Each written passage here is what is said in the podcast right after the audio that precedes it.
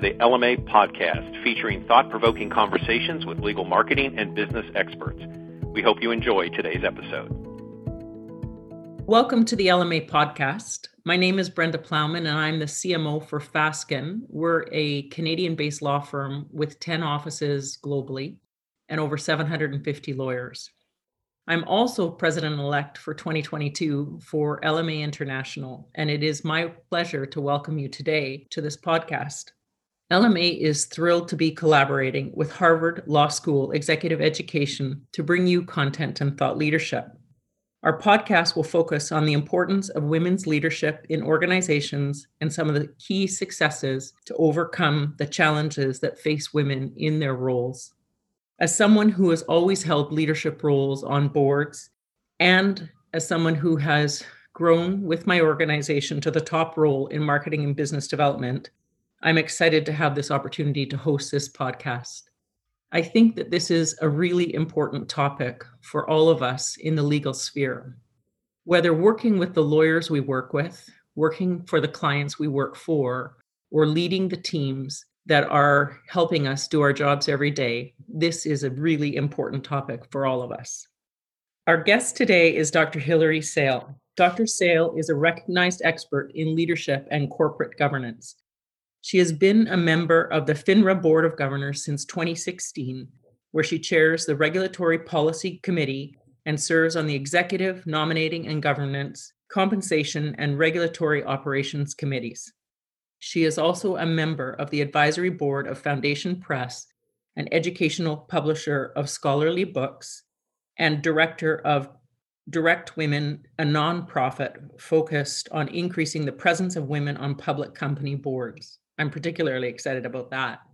Hillary is the chair of Direct Women Board Institute and serves on Direct Women's executive, nominations and governance and selection committees.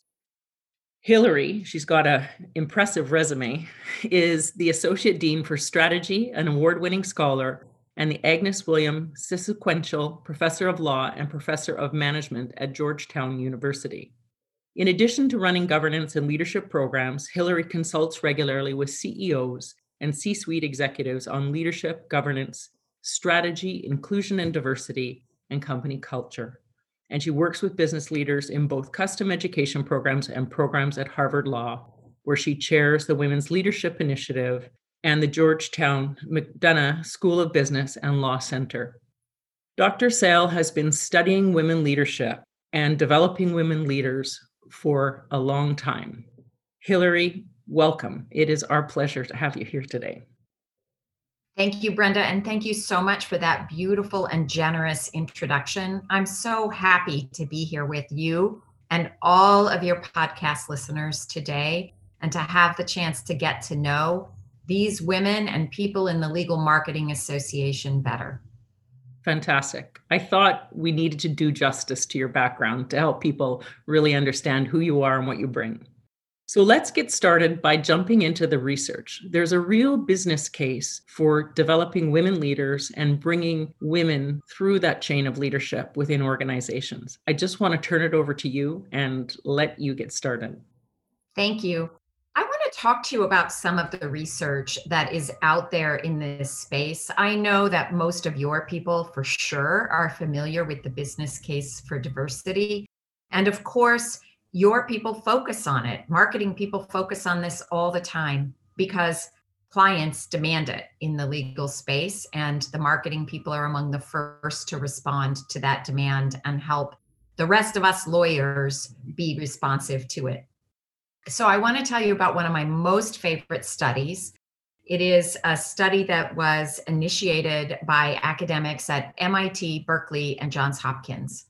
And these people were group intelligence researchers, and they decided that they wanted to measure whether the intelligence level of a group impacted its ability to perform. So they assigned people randomly to groups, gave them tasks to perform, and then measured the speed and the accuracy of their performance on various tasks as a group. They collected a lot of data, and when they began to analyze the data, they found something they weren't looking for. The groups with more women performed better. Now, I don't find that surprising because I'm a woman. but they found it surprising. And so then they started to study it, and they added women to the groups. And every time they increased the number of women in the group, the results improved. And then they'd add another woman, and the results got better. And it kept up until they went to a group comprised solely of women, and then the results plummeted. There are lots of takeaways from that. One, as I like to say, is it turns out you only need one man to get anything done. But another is you need diversity. You need the creative friction that diversity produces. Creative friction is the most compelling part of the business case for diversity. Diverse teams are more innovative. That's important information for all of us. And that study has been fascinating, and they've continued to work on it. And one of the things that they think now accounts for that difference is that women have different communication styles, and those communication styles were more conducive to changing outcomes and getting closer to a better, stronger outcome. That kind of research is really important because other data tells us that both men and women favor men over equally qualified women. I'm going to say the first part of that again. Both men and women favor men over equally qualified women when it comes to hiring, compensation, performance, evaluation, and promotion. That is a stunning piece of research. What that tells us is bias is at work, and that's not surprising. Everyone has bias. It's not evil, it's just pernicious. And that's why it's so important for all of us to train ourselves and own our own growth. I could go on, but Brenda, maybe I should take a breath and see what other parts of the research you might like to talk about. Thank you. I mean, that that is really fascinating. I'm curious, Hillary, if you can lean into that just a little bit.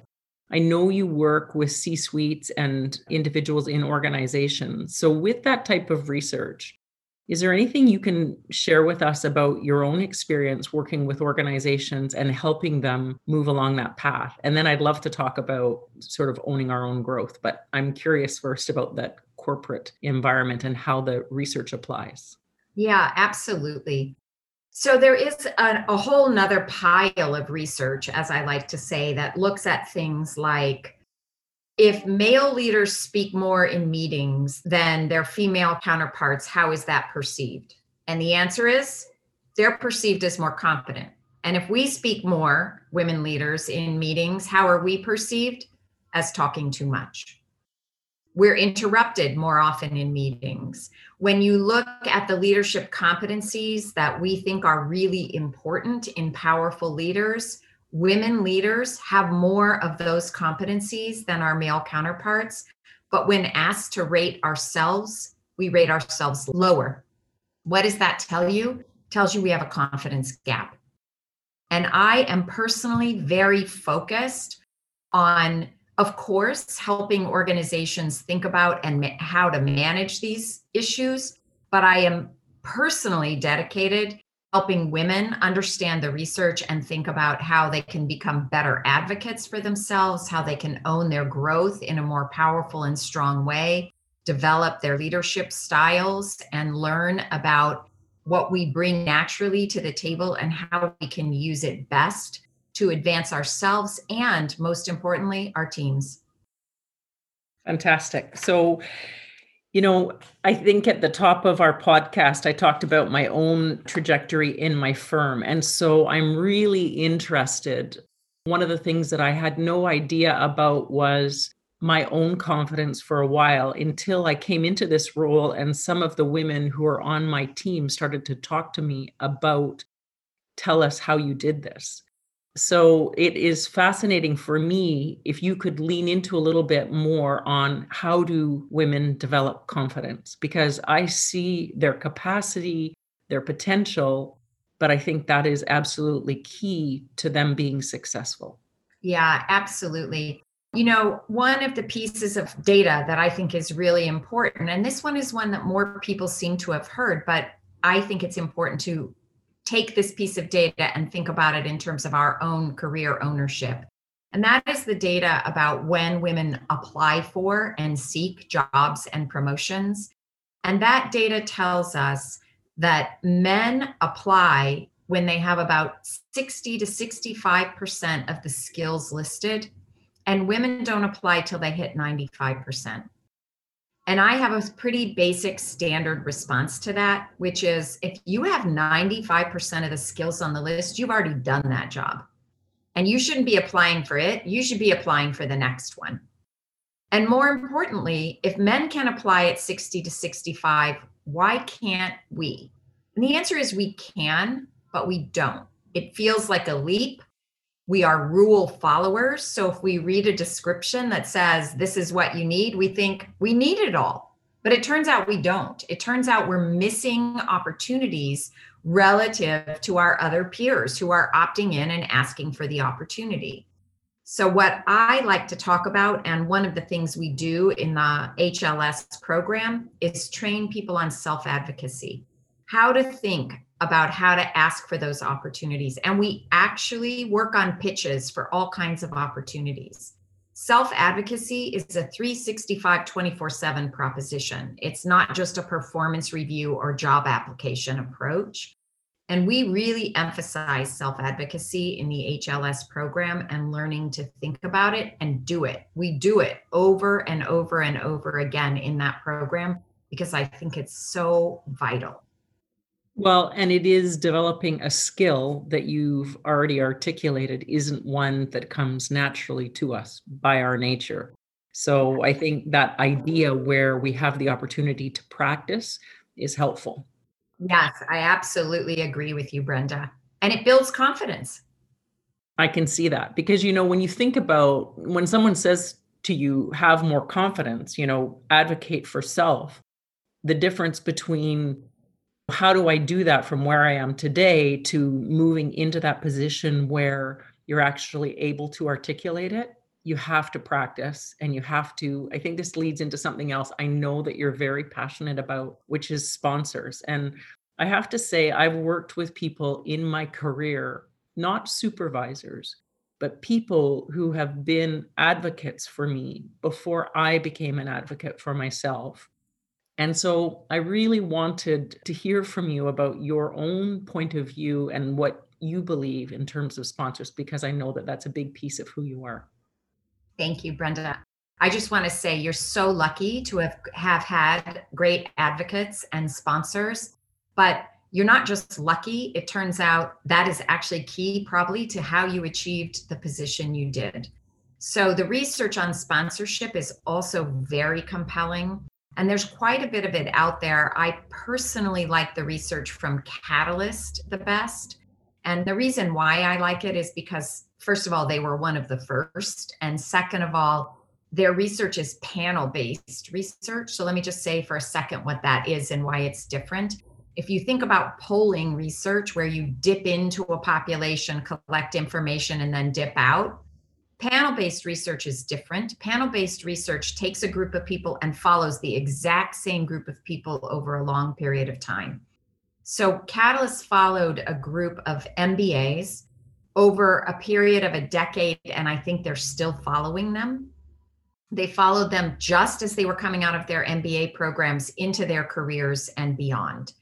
And they expected to find certain kinds of demographic information, including that the men might progress further faster than the women, because that would be consistent with what we've seen in the workspace. But what they found that they weren't expecting was, in fact, the sponsorship effect. The fact that women were not progressing as fast as the men is connected to the fact that the men were building sponsors more easily. In part, that's true because there are more men at higher levels in most organizations than there are women. And to go back to my point about natural bias before, people like people who are like themselves.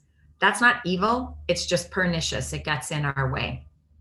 So there are a couple of things that are really important, I think, to know about and think about with respect to sponsors. Generally speaking, you earn them. You earn them by stretching yourself out of your comfort zone and getting spotted. And that means taking a risk and not following all the rules. It means asking for forgiveness instead of permission on occasion professionally. And that is something that we're a little less comfortable doing. It also means learning how to be a good self-advocate, asking for opportunities that will help you stretch and grow. And that is what, again, will earn you the sponsors, the stretching, the growing, and risk-taking.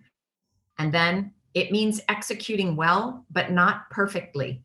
So for all of those perfectionists out there listening to us, perfect can be the enemy of the good. And sometimes executing well is good enough, and you shouldn't beat yourself up over it. You should keep executing well. It's a hard lesson to learn, not executing perfectly, and to give the forgiveness and actually allow your sponsor to really be that for you.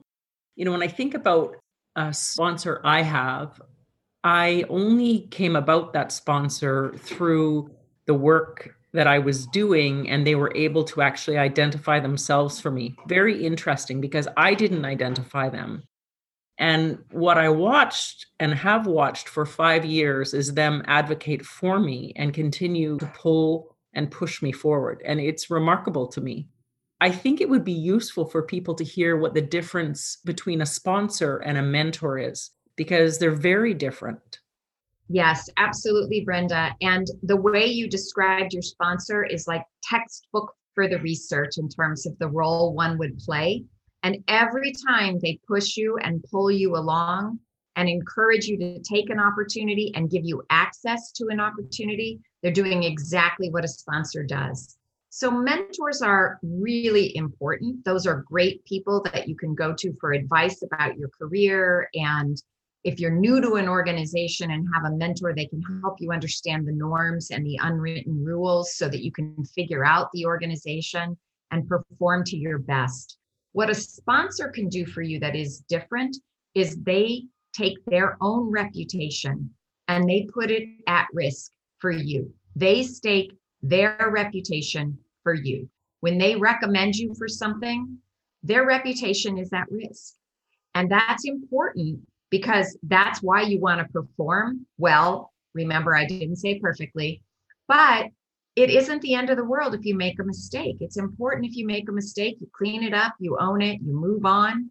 And sometimes you have a sponsor that you don't actually know is your sponsor until later. In other words, the first time they recommend you for something, you don't even know they've done that. And over time, as that relationship grows, it's your role to take care of the relationship, to let the sponsor know how much you appreciate what they've done, to thank them, to include them in your career growth strategies, because that's part of what they get out of the relationship. This, like all other network relationships, is two-sided. You know, I don't think I understood the concept of sponsors until I listened to a session that you had done for someone else. And I really see it's so great to name it.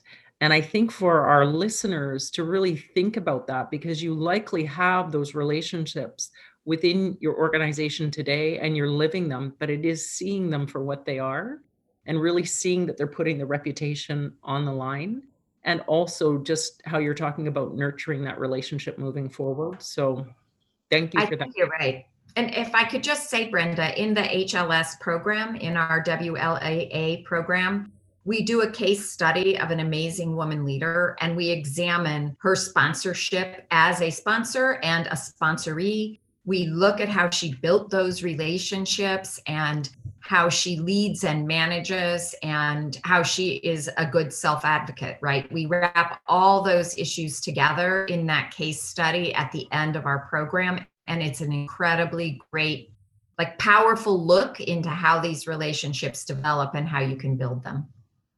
And I think that that is an opportunity that's really unique when you think about, like, I'm thinking now about my own sponsorship relationships, but where I'm at in my career, I'm starting to think about how I can sponsor others and really understanding all elements of where we're at in our career and those multi dimensions that we need to undertake as women leaders. You know, many of my sponsors, honestly, are men, which is incredible. And they have advocated so strongly for me, but it's also understanding how I can pay it forward and pay it back at some level. And so I really think that that is an exciting part of the program.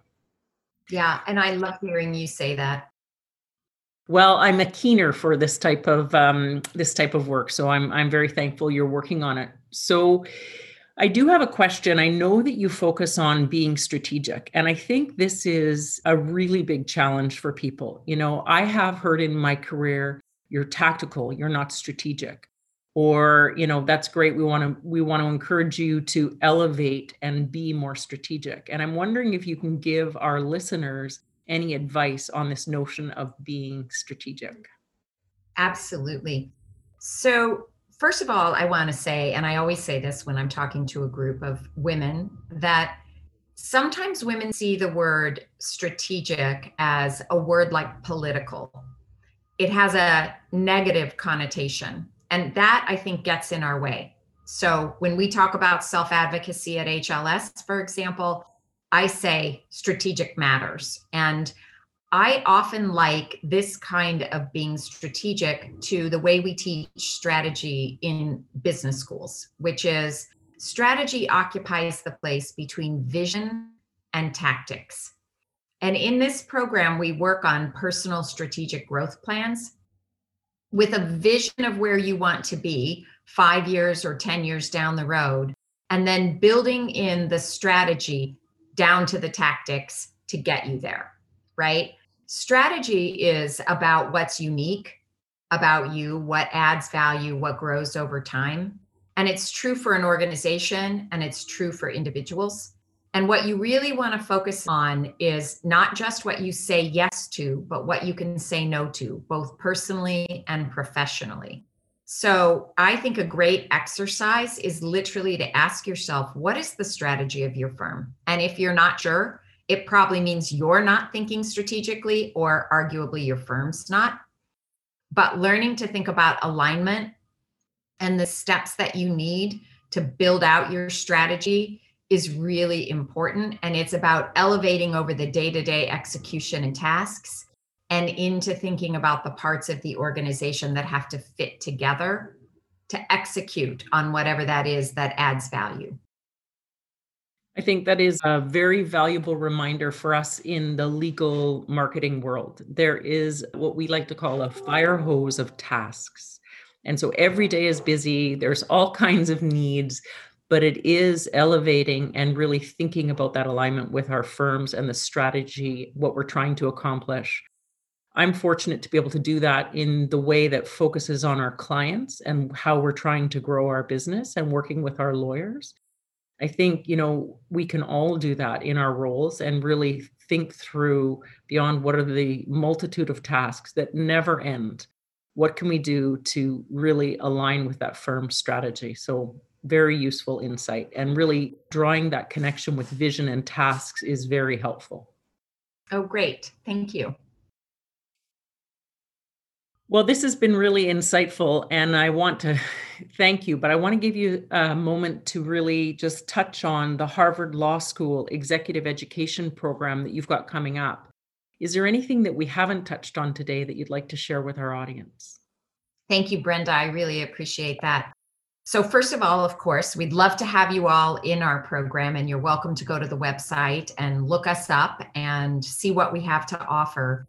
This women's leadership program is really, really fun. The faculty is all women, the participants are all women. And in my experience, that produces an array of conversations that is empowering and growth oriented.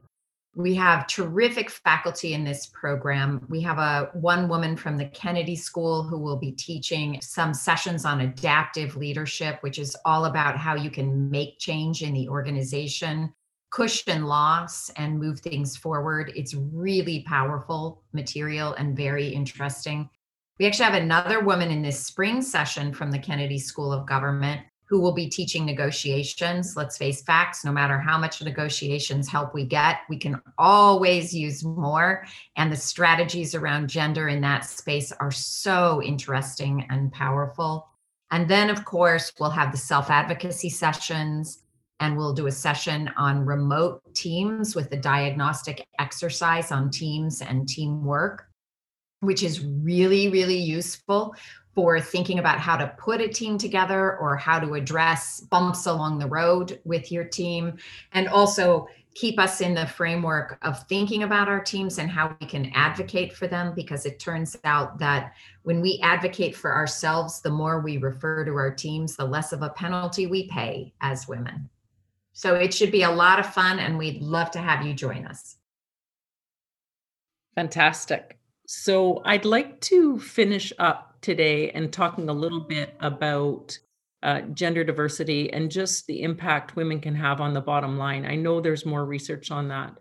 Maybe before you share some of that with our listeners, I just want to talk about, you know, my own vision. Part of, we talked about sponsors earlier, and I really think I'm in a fortunate place in my career. I've been with my firm for fifteen years. I'm still growing, I'm still learning, and I'm really excited about the future.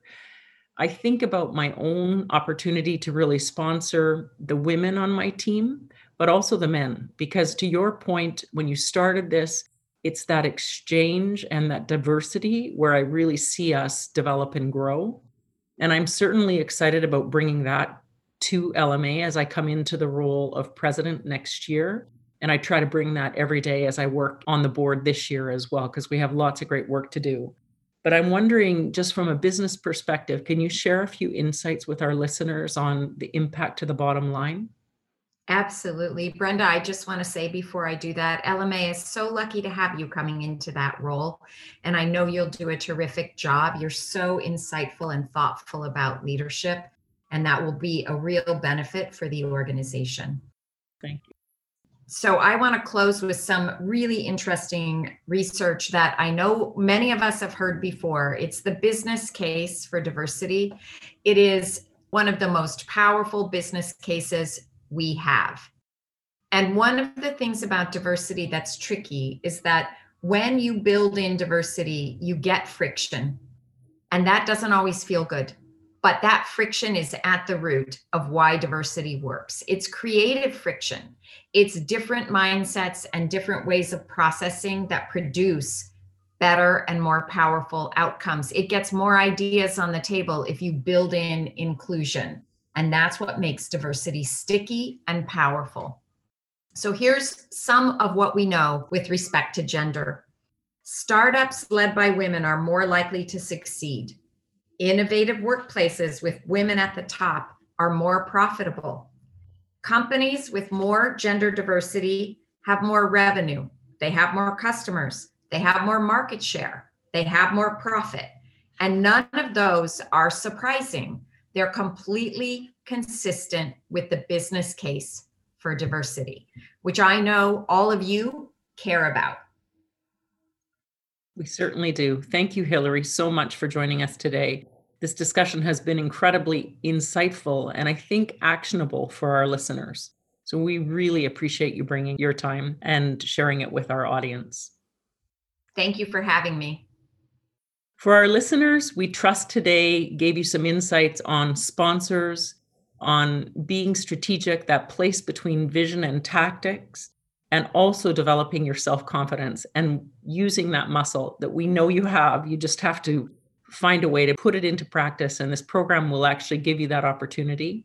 And we wish you the best in terms of your leadership journey. It's a fun ride. It's yours. So you need to make it everything you can. And thank you for joining us.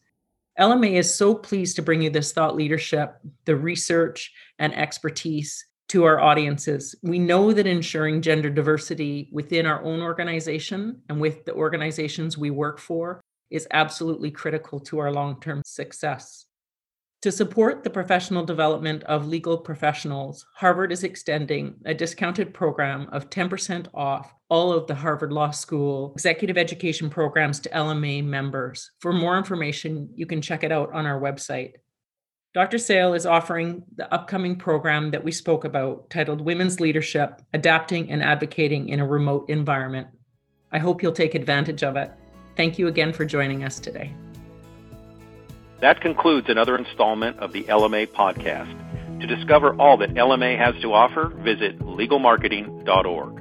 For links to content featured in this episode, please check out the show notes. If you like the podcast and want to help others find us, we hope you'll take the time to subscribe and rate us on iTunes. Thank you and have a great day.